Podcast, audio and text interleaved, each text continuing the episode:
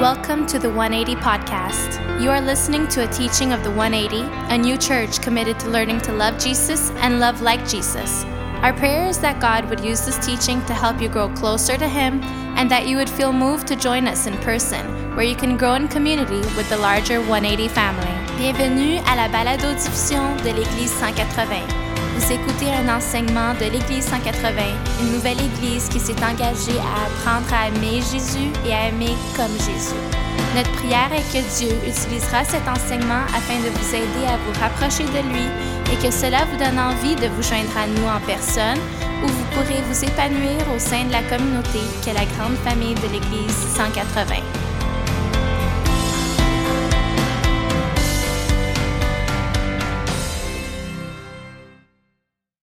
Amen. Thanks everyone for singing. You can have a seat.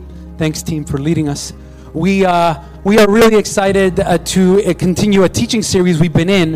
And, and, maybe we haven't met. My name is Dominic. I'm one of the leaders here. And, and oftentimes I, I get the question from different people like, what do pastors do? And how do you become a pastor? And all these questions. Good questions, by the way. And, and, and sometimes uh, it's hard to answer those questions, but sometimes it gets easier when I have an example. And so some of you know this that over the past few months, we've had actually a young leader with us who's a pastoral apprentice, and his name is Willy. And, and, Willy's been with us because he sensed in his heart that God is maybe calling him to step into leadership in a church and maybe one day become a pastor.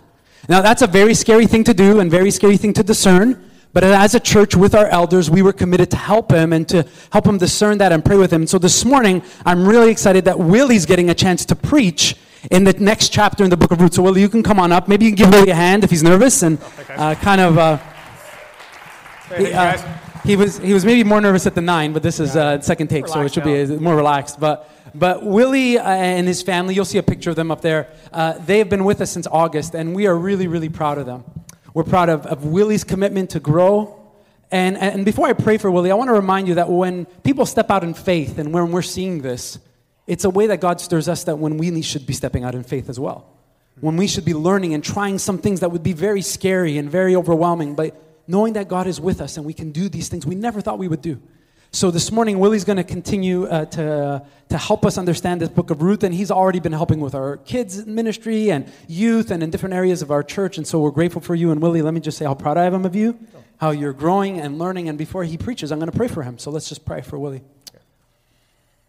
Father, every time we open the Bible, we want to remind ourselves that it's not just a book, but there's living words that you help us understand and connect to what we're going through in our own lives. And today I pray that as Willy shares, that you would uh, give him just a sense of your peace and encouragement to know that he's sharing with people who are uh, learning and who want to serve you. And so would he be encouraged to share from his heart, give him the boldness that he needs? And would you continue to help him to discern the calling that you have on his life and what that means as he continues to follow you where you're calling him. We pray this in your name, Jesus. Amen. Well, thank you, Pastor Dom. Um, yeah, we appreciate that introduction. So you can see, yeah, that's my family. So, you know, if we haven't met, um, I'm Willy, as Dom introduced me, and that's my family. I'd love to chat with you after the service if, if we get the chance. And yeah, those are my, my three boys. Um, yeah, we're a three boy household, so there's a lot of a lot of high energy. I'm not sure if it's a pastoral requirement here at the 180 to have three kids, but I know uh, uh, Michael and Jasmine, they have three daughters. Dom and Bev have, have three sons. We have three sons. Actually, with my kids this week, or it was yesterday at supper, I was trying to help them figure out the distinction between when they're playing and having fun. You kind of move on this spectrum from kind of silly and fun over into, at a certain point, it turns into dangerous and irresponsible, right? And they were like, dangerous and irresponsible. That's what we want, right, Dad? So, yeah, pray for us. Pray for that they survive. Um, thankfully, they don't have a vote. Thankfully, you know, we are in charge in the House, but uh, uh, sometimes it's a bit of a, a close run thing. But yeah, so that's my family. And yeah, you know, I'm really excited to kind of continue this study uh, in the book of Ruth as we've just been, as a church, looking together at the story of Ruth, looking together at what, what God reveals to us from that story. And so, if you're just joining us this week, I mean, we're really happy that you're here. Um, but so, the, the story of Ruth, or the book of Ruth, it really starts with, with two characters. Um, I would say Naomi, uh, Naomi and Ruth, or maybe the two names you really have to remember. It just as you see on the screen, it says Naomi's the mother in law and Ruth is the daughter in law, and they're both, both widows. So, the, where the story begins actually is that Naomi and her family are, are from Israel, uh, ancient Israel. And there was a famine in, in, in where they were, and so they went to Moab, which is a neighboring country that had some, some rough history with Israel, but they went to Moab hoping to have a better life for themselves. So Ruth went with her family, and while she was there, one of her sons married, or sorry, Naomi went with her family, and while they were in Moab, one of her sons married Ruth.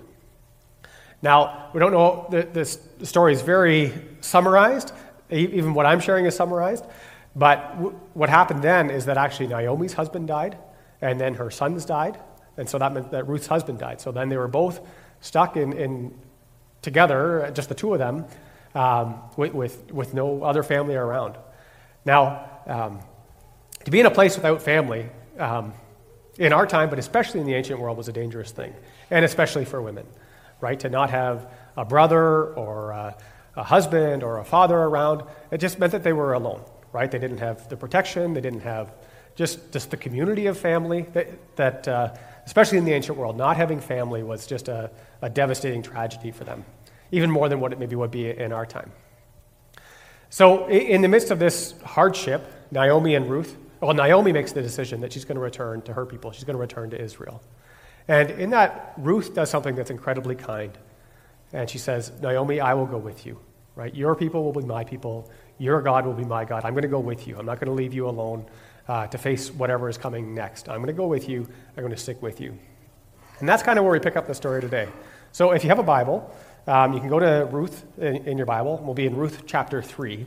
And I won't have time to read the whole, the whole, the whole chapter today, so I just encourage you maybe this afternoon after lunch, you take, a t- take the chance to kind of read through and, and really sit with this story uh, to understand it even better. But in Ruth 3, chapter 1, uh, it says, One day, Ruth's mother in law, Naomi, said to her, My daughter, I must find a home for you. Uh, now, if you're reading this uh, on your own, uh, they might say, instead of home, it might say rest or safety, kind of that idea of home. It, it kind of brings together a whole bunch of, a, a few different ideas of really a place of, of safety, of being safe, of being protected, right? And so they kind of had a bit of provision worked out. Ruth had been working hard to provide food for Naomi. They maybe had, probably had some place to stay, but they didn't have a home, right? And I wonder if you have ever had that experience where you know, parts of your life are working, but you don't have a place that is really home. You don't have a place that is safe for you. Uh, here at the church, we've been doing the Alpha course, and, and part of the Alpha course is they do um, it, it's a videos. They do videos and they do um, vox pop interviews. You know, kind of like Guy Tell would do, or um, like man on the street interviews. And they will ask people just different questions. And one of the questions they asked uh, was, you know, when you are in trouble or when you have a problem, who do you turn to? And, and one of the women that was interviewed, she answered, she said, Well, I don't, I don't trust any of the people around me. So I just have to kind of depend on myself.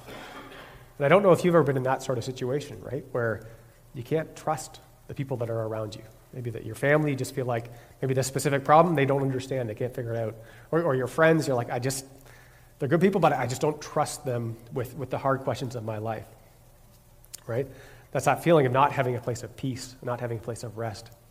Uh, for myself, in kind of a different way, it makes me actually think of this idea of, of needing and searching for a home. Um, it reminds me actually when I first moved to Quebec. So I'm originally from Ontario, and when I finished school, I moved to Quebec City. Uh, I, took, I took a job in Quebec City, and, and actually part of the job was that I would also start enrolled in classes at University of Laval to learn French as well.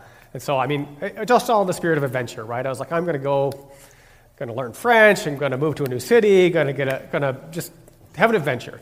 And uh, I remember trying to work out, you know, I didn't know anybody, right? I, I met, I mean, I had a job, so I met kind of a, my boss. Uh, I had a few phone calls online and kind of worked that out. Uh, but really didn't know anybody. So I was looking for a place to live, and I was like, okay, where, where do I go? Well, then I realized, well, I'm a student. So I checked out the residences. Now, um, maybe this is part of, partly this is Quebec City, and partly this is just the time that I went. And the great thing about the residences, I think my rent was like $300 a month. It was like, I, like this is like pre it's actually not that long ago. It's just rent used to be super cheap, and some of you guys remember that, right? And so I was like, $300 a month? Like, sign me up. This is great. This is going to be awesome. Uh, and then I, I, moved in and I realized, oh, there's a reason why it's $300 a month here.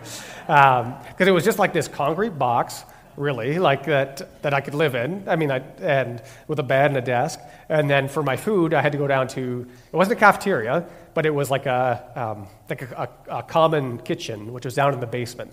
So I had to go take the elevator with all my food, you know, go down to the basement, cook my food, and then I'd either eat it down there in the basement or bring it back up to my room. And I just remember it was over that first winter that I was living in Quebec City, just, just hating where I lived. right? Like I, I had shelter, right? And I was protected from the, the cold, dark, harsh Quebec winters. But it was, I mean, I was just, I was going crazy living there on my own. Like I grew up with a family with, with, uh, with two sisters and a brother, so there were always lots of people around. I always had someone to talk to. And I found that, you know, whenever I came home, I just, I didn't want to be there. I just, I would sleep and then want to get out as fast as I could. I couldn't, I couldn't have home right? And as, as time went on, I started to make friends with at work and at school and, and actually at the church I was attending. But I was just really struck by, yeah, you can have shelter, but not have a home, right? And it seems like maybe Ruth and Naomi, they had each other, but they knew that they weren't secure. They weren't safe. They weren't settled. So Ruth wants to help Naomi, or sorry, Naomi wants to help Ruth find safety, find rest, and find a home. So Naomi, Naomi goes to Ruth and says, My daughter, I must find a home for you. And she goes on to say, Now Boaz, with whose women you have worked, is a relative of ours. And so this starts to introduce Boaz, who actually met last week. Um, and so Boaz is a, is a, relative of the family. Um, and actually, last week it was mentioned that Boaz is actually not just a relative, but he's a specific, kind of has a specific legal role within kind of the extended family or clan. And that title is that of a guardian redeemer. Um, and so that's kind of like a specific kind of legal thing that came up in, in ancient Israel, but it, it, comes from actually the laws that God had given his people, the laws that God had given to Israel. Um, so when God had given the law to, to Israel uh, through Moses, he included a role called a guardian or a guardian redeemer. Um, and you can read deeply into that in Leviticus 25 and kind of understand more of that. But the, the guardian was a, was a close relative that was obliged to help out or was really had the ability to help out a relative in a time of serious trouble. And there's a few different categories of that. Sometimes it was, you know, if someone just went, went bankrupt and had to sell their, sell their land, you know, in an agricultural society, land was really was their life. And so if someone went bankrupt and had to sell their land, that relative could come and, and provide for their needs or could, could buy that land back. Or if, uh, if someone uh, was so poor that they had to sell themselves into slavery. The guardian, the guardian redeemer could come and, and buy them out of slavery and, and buy their freedom back, right? Um, so God had really organized his people so that those that were in, in deep trouble, that their, maybe their, their very immediate family was just in, in immense distress, that their extended family could come around and, and provide and help them. And that guardian was there to, to protect them. And so Naomi is able to kind of share this, this legal kind of structure. And it's interesting, you know, that it's something that came from something she would have learned when she was maybe, maybe a little girl of kind of understanding, hey, this is, this is what, this is the Bible, right? This is what she was taught at, as her parents taught her who God was and what God was doing, that her parents taught her, you know, if, if someone's in trouble, a guardian redeemer comes to help them, and that's a great thing. But I, you know, I wonder if Naomi ever thought that that part of the story would apply to her, right? Maybe she had followed along of thinking, okay, kind of these different laws of honor your father and mother, or don't lie or don't steal. She's like, okay, I can do those things, I'll do those things, and God will honor me, God will take care of me.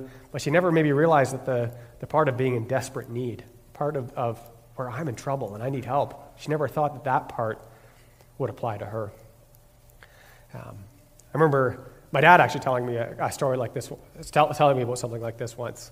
Uh, when my younger brother was born, um, I, I, don't remember this. I was four years old at the time, but my dad was. My dad told me that when, when he was born, it was uh, so. My mom was very sick, uh, had, had, a lot of health complications uh, when my brother was was when she was pregnant with my brother.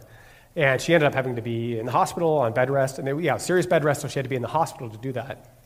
Now, I grew up on a, we grew up on a farm, and so my dad, he was kind of stuck back at home with, with three kids, so me and my two sisters, and my mom was in the hospital. So he was figuring out how to cook, figuring out how to deal with all of our our issues and problems as kids. But then he was also trying to run the farm. We had 40 cows he had to milk every day, twice every day. And so that was wearing him out. And then because we're out kind of in a rural area to get to the hospital, the hospital where my mom was at was an hour and a half away. So he was just, he was pulled, right? He could try to do two out of three, maybe, of those things and try to fit in a call to my mom. But if he had, wanted to get to go see her, to be with her at the hospital, it would take three hours out of his day. He didn't have that three hours. And he said that time in his life was a time where he learned how to ask for help. He, he learned, oh, I need to ask for help. I need to go to, he had to go to his parents and his brothers and sisters. He had to go to the church and ask them and say, hey, like, this is, this is too much. I can't handle this. Um, and Naomi's at this point in the story as well, right? She's realizing, oh, I, I need to ask for help. And, and God, God has taught me that it's okay to ask for help. God has taught that it's, it's, it's necessary to help people out when they're in trouble. That's part of what God has told us about the world. Um, and, I think Naomi's starting to realize and remember that even in, in her hardship, that God hasn't abandoned her. Because, because when, when Naomi went to Moab and her husband died and her sons died, she became, she became bitter, right? She was, she was hurt. It wasn't just a tragedy, like it, it wrecked her. Um, and she said, God's mad at me. God has, God's turned his back on me. Um, but now she's kind of starting to see, maybe through seeing how Ruth has cared for her, seeing how Boaz is kind of caring for them, she's starting to realize, like, no, God hasn't forgotten me. God has, God has good things. Even, even when we go through hard times, God knows us. He sees. He's not, he's not blind, He's not unaware. Um, start, she's starting to remember that God has always cared for those that are weak, those that are suffering, the lonely, people that are, that are strangers, people that don't, don't have people around them. So Naomi's starting to put that together. And, and she shares with, with Ruth um, this concept of a guardian redeemer, that, that God has designated people to care for those that are in, are in deep distress. And explains that Boaz, in fact, is the guardian redeemer for their family. So by law, he's the guardian redeemer or the guardian for this very reason, for this very time. And, and so Naomi tells Ruth how to approach Boaz as the guardian of their, of their family. So we'll get into that. But now I've introduced a new character, so we're going to look at Boaz now. So I want to just mention Boaz here. So Boaz, a few things to know about him. I think the first thing we'll just say, obviously I've said it a few times, he's the guardian of the family. And so he was just kind of designated, kind of within the extended family, as someone who had the ability to help people out when, when things went wrong. Um, I think it's also clear that he, he's wise. Uh, it says in other parts that he was really respected by the town, the people in the, in the, in the city in Bethlehem where they were from they would, they would turn to him and, and, and really respect what he had to say and what, what, what he thought. Um, and finally, he's actually relatively wealthy, right? He has resources, right? He has land, he has employees, he's been able to employ and take care of Ruth for a time. So he has the resources to kind of to help Ruth and Naomi out. Okay? So that's Boaz. So Naomi's kind of explained all these things and, and kind of gives instructions to Ruth of, okay, here's what we need to do. We need to approach Boaz for help. Um, and it gets a little interesting here. So let, us read, let's have a look at this as, as we keep going. So in uh, chapter 3, verse 2, it says, yeah, Boaz is a, is a relative of ours. And then Ruth says, or Naomi says to Ruth, Wash, put on perfume, and get dressed in your best clothes. Um, and when he lies down, when Boaz lies down, note the place where he is lying. Uh, then go and uncover his feet and lie down. Okay. Uh, so, I mean, anyways, Ruth, Ruth, Ruth I, I, I mean, I'm as confused as you are, but Ruth listens to Naomi and goes and lays down at his feet. And of course, after a little bit, Boaz wakes up. And in verse 9, we see what he says. He says, Who are you? Right? He's surprised. He wasn't expecting this. Um, and she says, I am your servant Ruth. Spread the corner of your garment over me, since you are a guardian redeemer of our family. Um, so I just got to take a moment here and recognize there's some things in here that, that do make sense and are really clear, and some things that are like, oh, that's kind of strange. Um, so the one part, you know, spread the corner of your garment over me, since you are a garden guardian. Oh, wow. Spread the corner of your garment over me, since you are a guardian redeemer of our family.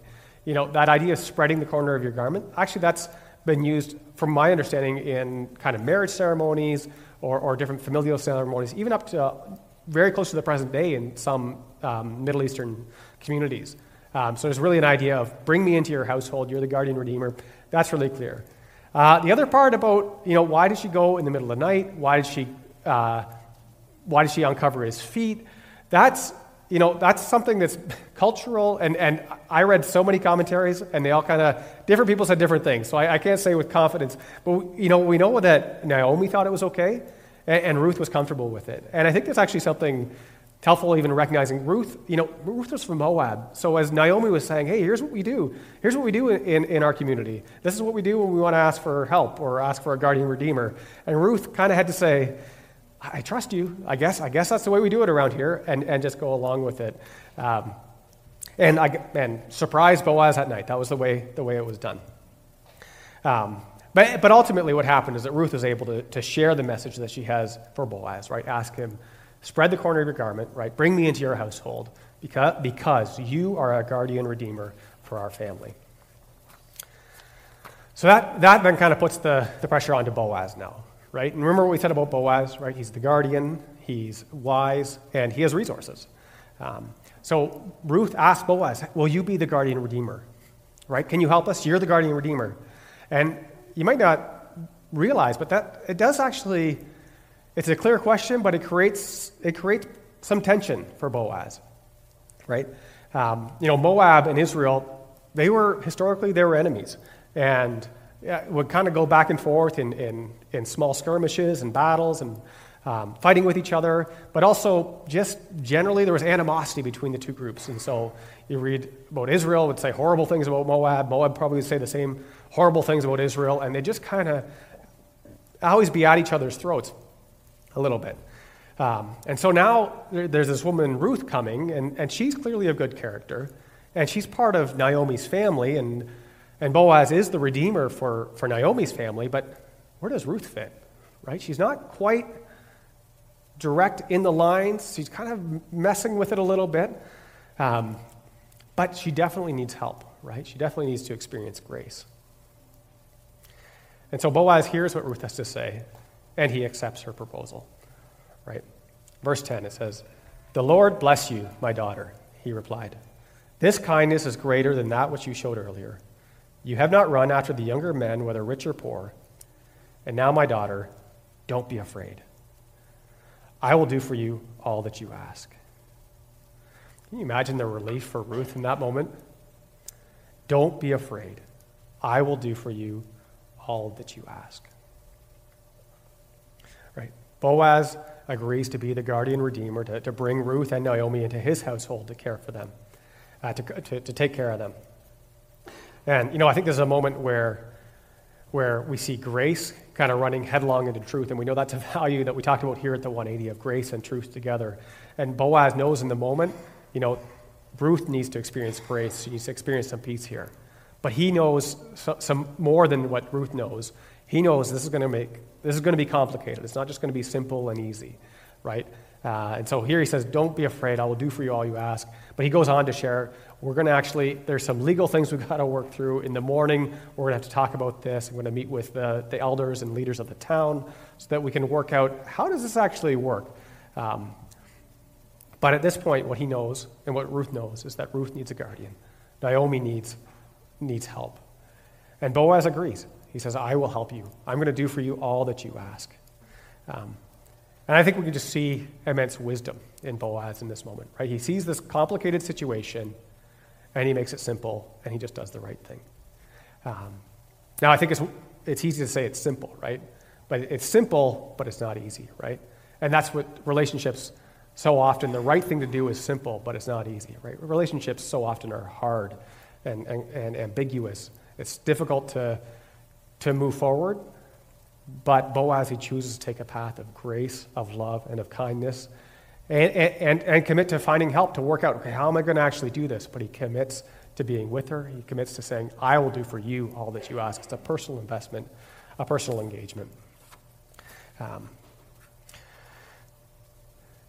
yeah, and so Boaz here, he's just, he, he's taking a risk. He's taking a leap to care for Ruth. Um, he knows from the first step that he's committing on the basis of love and a promise, uh, not because he has it all figured out, but because he wants to do the right thing for Ruth. Um, uh, earlier this year, I, I, was watching a film that maybe kind of drives this home. It was, uh, it was called the, the Finest Hours with Chris Pine. I don't know if any of you have seen it. It's a, it's a, it's a fun movie. It came out in the 50, or sorry, it's set in the 50s. It came out maybe five or six years ago. And it's the story of the U.S. Coast Guard. And what had happened was there was this huge storm in, on the east coast of the U.S., and, and multiple ships were, were in trouble, and so the Coast Guard had sent out their ships and then sent out another ship to, to save another ship. Um, and then they were kind of left at one little Coast Guard station along, along, along a bay with just a small little motorboat left. And, and another distress call came in of a ship that was breaking up in the waves. And there was you know, like 20 sailors on board. And the call came to the Coast Guard to say, Can you guys go out and help? And they all kind of realized that this horrible storm. One guy was sick. There was a tiny boat that probably would get swamped trying to, just even trying to get out, uh, get out of the harbor. And eventually, as they're kind of sitting around the table trying to figure out, eventually the commander comes in and says, You know, we're the Coast Guard, right? We have to go out. We don't have to come back, but we have to go out. And so they make that commitment, right? Of this is, this is what we need to do. We need to, there's, there's people dying. We got to go. We got to do what they need to do. Um, it's kind of the co- commitment that Boaz made. Maybe not quite as, as severe, but he said, you know what? I don't know how this is going to play out, but I'm going to commit. I'm going to, I'm going to go and, and figure this out with you. Um, now, that's a great example, but I'm not sure if that's actually the, Bo- the example that Boaz used, or obviously he never watched the film. But, you know, I think even for Boaz, what he saw, what he was trying to consider, okay, what do I do here? He could have seen example of Ruth, right? Because Ruth, she didn't know anything when she committed to Naomi to say, Naomi, I'm going to stick with you right? I don't know how this is going to play out. I'm going to stick with you. We're going to figure this out. I'm going to, I'm going to care for you. I'm going to encourage you. I'll, be, I'll just, I am going to be with you. I don't know any of the details, but I'm going to be with you and care for you and work it out, right? Ruth made this commitment as a person uh, uh to do, to be kind, right? It wasn't just a formula. It wasn't rules that you could just chart it out, but she made a commitment as a person to care for Naomi. And so Boaz would have seen that too when, when he made that commitment to care for then Ruth and Naomi as well. Um, and, and I think that's where we start to piece together more and more of who God is and where God is at work in this story. Because as much as God has given us His Word, He's, he's given us His Bible, the Bibles that we can, we can know Him and, and learn things about Him. Um, that His wisdom and His knowledge is always embodied in a person, right? And, and, it, and it always comes alive through obedience and in our own lives. And you see that in Naomi, right? See that she never thought that kind of these maybe abstract rules of the guardian redeemer, she never thought that she'd be in such desperate need that she would need that help herself. See that in Boaz, right? He never thought that he would be the, the guardian for, for someone from Moab. He never thought, oh, that's how this is going to play out. He never thought what would it take for him to be personally engaged.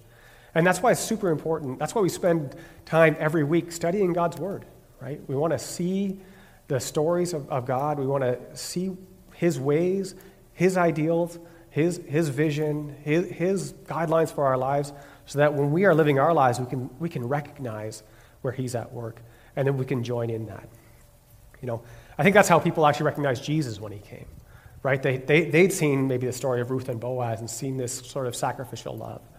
They, they, they'd read the, the, the, the laws that God had given to Israel originally, and they saw how Jesus obeyed them and fulfilled them. They just saw that he didn't come just giving more, more rules or, or more regulations, but he came showing love. He came bringing healing. Um, right?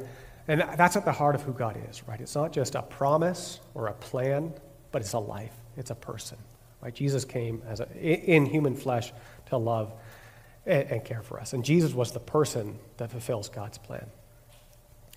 And, and that, that's kind of what Naomi could start to perceive in Boaz, even, right? To perceive that, okay, we don't just have a, a plan or a strategy to get out of this, but there's someone that's going to take care of us. And that's actually where the chapter ends with this, I think, this joyful statement from Naomi. Uh, when Ruth comes back and reports to Naomi everything that had happened, um, Naomi says to her, She says, Wait, my daughter, until you find out what happens, for the man will not rest until the matter is settled today. And I think you can just feel the relief in her voice as she sees, okay, there is someone who is going to be relentless about helping us now, right? We, we're not on our own anymore. We have someone who, who's wise, who's our Redeemer, and who, who has resources, and, and he's, going to, he's going to figure this out. He's going to figure it out today. Um, and yeah, and I think that's what we can recognize in Jesus that he took an urgency in, in coming to us to, to help us figure, to, to help us in, our struggles and in our challenges, right? We already saw that like the people, the disciples around Jesus, they could, they could see enough of God's story that they recognized that Jesus was the person. Jesus was, was the embodiment of all of God's promises, all of God's rules. Just like, just like Boaz was for, was for Naomi and Ruth, and even Ruth was for Naomi. Um, and it's interesting, I, I noticed this, that the, the verse that Jasmine shared this morning, um, I had been meditating on it, reflecting on it as well, um, where Boaz had said to Ruth, he says, Don't be afraid. Don't be afraid. I'm, I'm going to I'm gonna do for you what you asked. But you know, that's something that Jesus said to his disciples so many times, right? He said, Don't be afraid. Don't be afraid. Don't worry. You know, your Father in heaven knows you. I know you. I love you. Don't be afraid.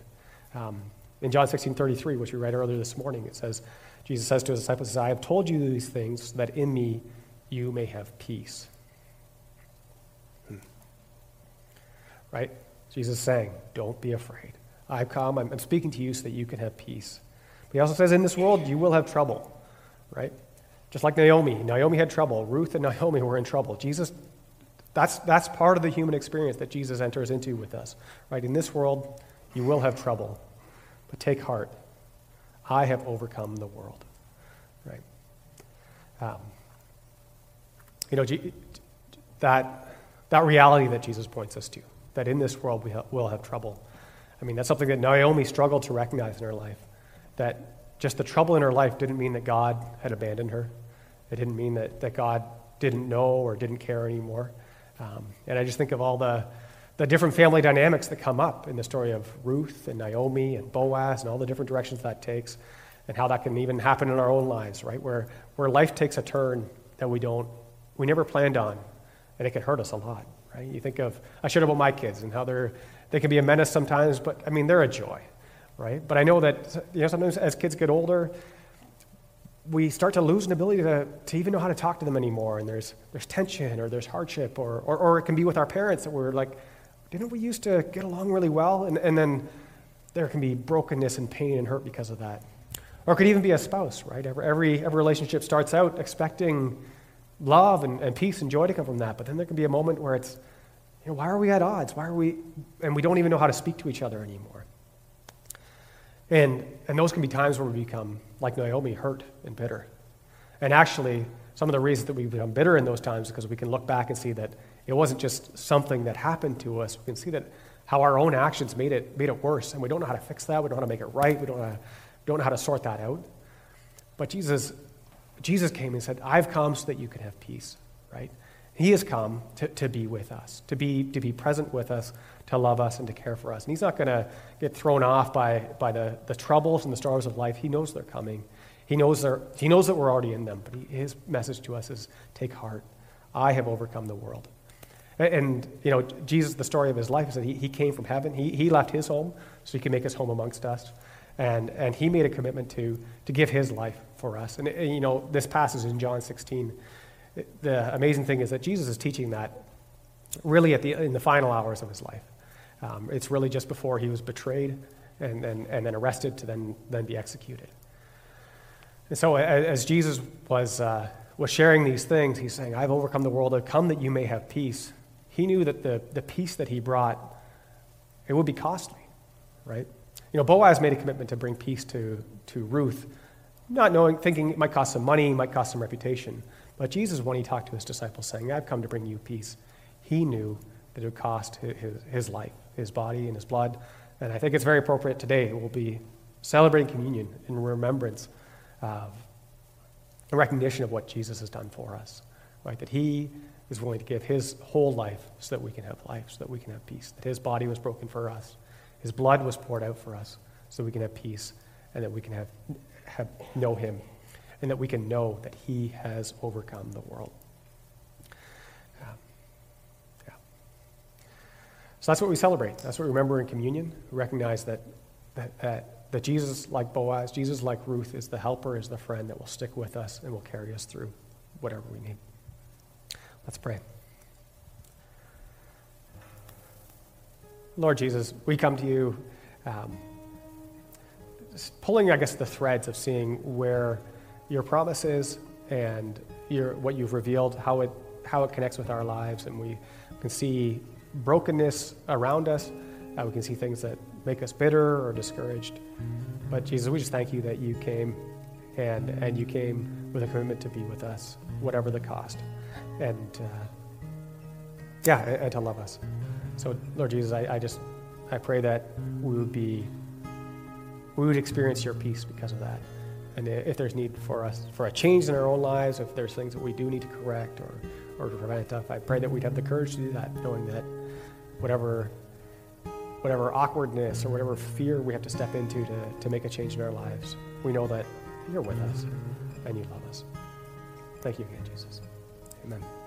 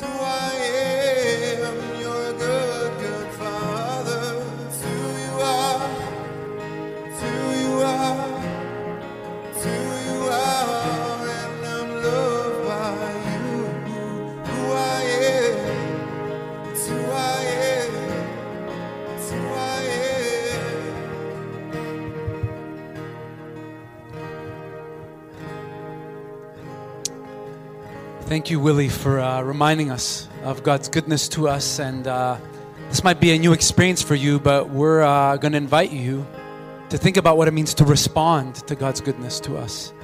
And uh, I don't know if you've ever gone to a restaurant and they always use a slogan that says, you know, here since 1952 or here since 1948. It's, it's like a marketing tool to tell you you can trust us because we've been here a long time.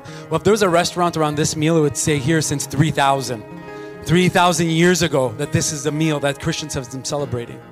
And it comes from this ancient story that you might not know. But everybody in the Bible knows the story. It's a story that has to do with freedom and a time where God's people were slaves. They were slaves in Egypt, and God set them free and He gave them this meal.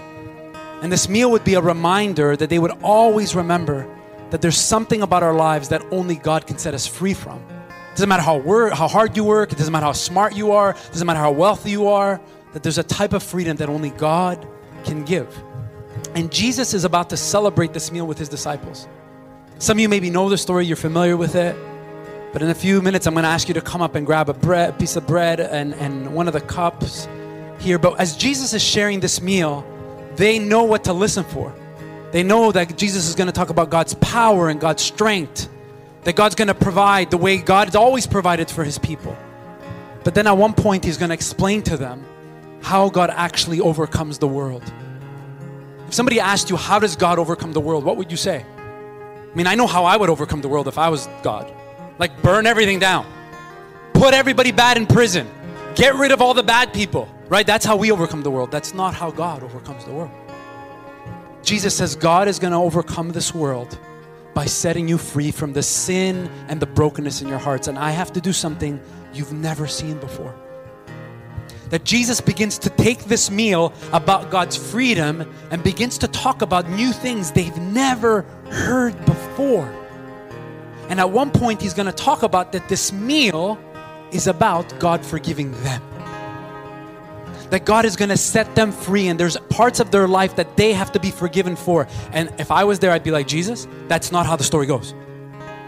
This story is about the Egyptians and how bad they were to us and how you punished them because they were bad to us. Jesus is like, stop right now. From this day forward, you will remember this Passover differently. You will remember that, yes, God has set you free, but there are certain sins in your life that you still need to be forgiven of. And you need to surrender those things to me now.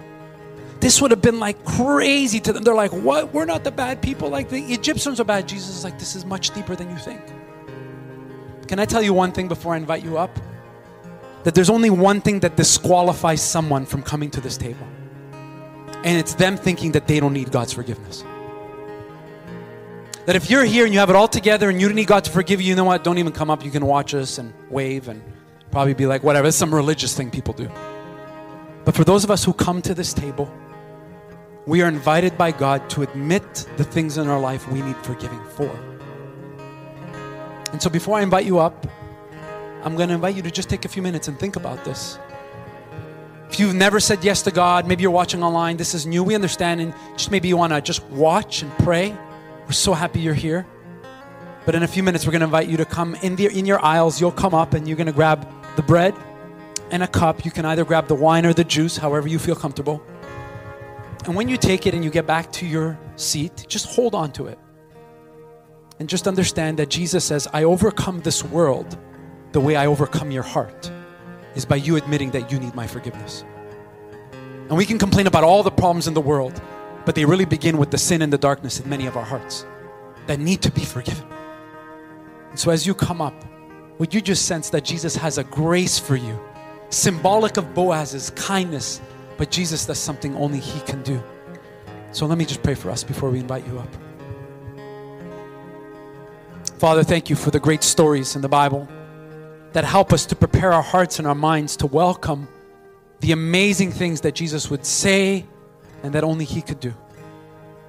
We think of the thousands of years that your people have been celebrating this meal. I pray you would never let us forget that at its core is an invitation for us to get honest about the things you must forgive and you must heal in us. So as we come up now, Jesus, would you help us to get maybe more honest than we ever have been? About areas in our lives that are broken, and maybe just like Ruth and Naomi to say, God, we need your help. We never thought we would, but we do. And help us to be sensitive to what you want to say to us now. We pray this in your name, Jesus. Amen.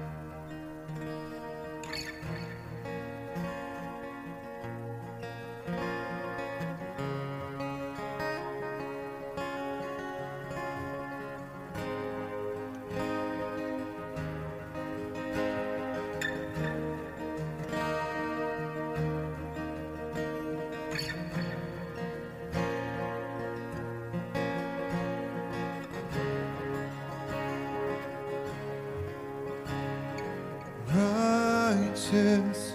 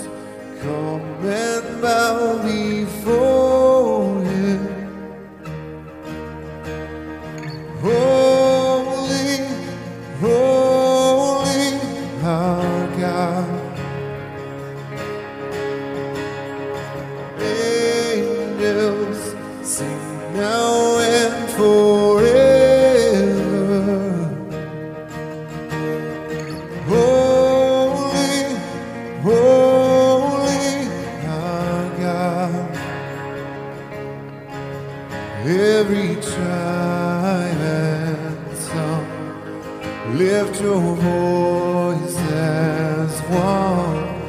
He is greatly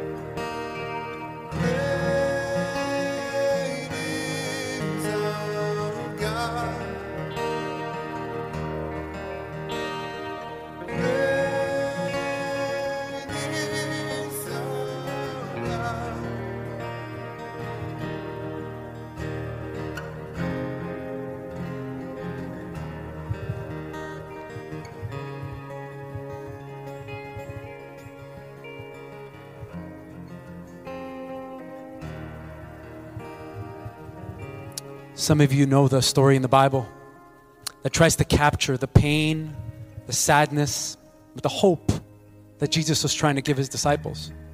At one point in Matthew's gospel, it says this that when evening came, Jesus was reclining at the table with the twelve. And while they were eating, he said, Truly I tell you, one of you will betray me. And they were very sad. Can I remind you that this passage is this moment in the story while they're having this meal. Remember, the story is about celebration, it's about a Passover, it's about God's freedom. And Jesus turns this celebration moment into a moment of deep honesty. I know what it's like that when somebody tells me something I don't want to hear, someone maybe tells you something you don't want to hear. We don't get sad, we get mad. We tell people they don't have the right to tell us. You don't know my life. Who are you to judge me? And the Bible tells us that when the disciples hear this, they get sad. Many of us maybe are at the place where our sins don't make us sad anymore. The things that we do that dishonor God have stopped making you sad. And when they stop making you sad, they also stop making you think you need God's forgiveness. So remember that this meal is one where Jesus sets us free. And then he does what they've never seen him do before. He's going to take the bread, and while they were eating, Jesus took bread. And when he had given thanks, he broke it and he gave it to his disciples, saying, This, take, eat, this is my body. Let's eat the bread together.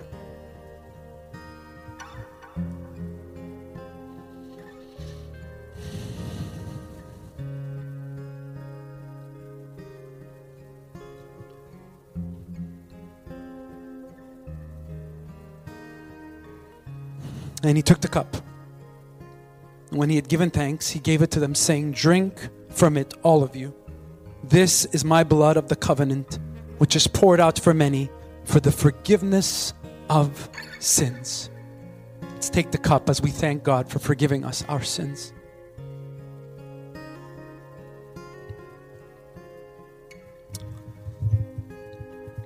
I want to remind you that whenever God forgives us, He calls us to this place where we can begin to experience the fullness of His freedom.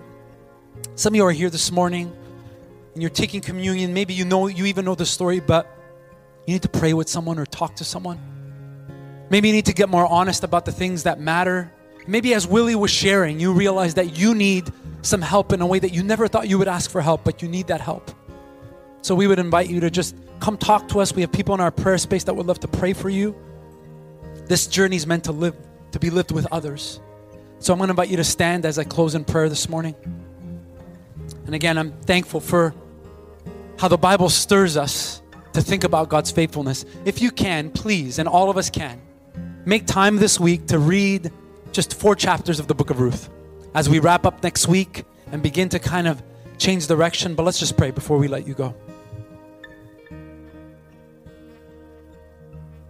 Father, we come again asking you to step into the most broken parts of our lives. And for many of us, it's very even hard to think about them and to admit that we need help. But this is the table of your forgiveness. And we thank you, God, that you sent Jesus and he came to overcome this world in a way that we were never ready for. That the cross and the resurrection don't just overcome the bad things in the world, they heal the bad things in us. And this is what our world needs today. So I pray that as we leave, we would leave as those who are carrying the very thing that overcomes the world. We are carrying the very hope and the truth and the healing that you have placed in us. And I pray that that would work itself out of our lives towards our coworker, a friend, a neighbor who sees the pain of this world, the brokenness of this world, can't imagine that there's a good God. But today, we're reminded again that you, Jesus, have given us peace and that we can trust in the way that you have overcome the world. And we thank you for the cross and the resurrection. And we pray this in your name. And everyone said, Amen. Hey, God bless everyone. We'll see you soon. Make sure you say hi to someone and thank the teachers just with our kids this morning. But God bless everyone. Bye bye.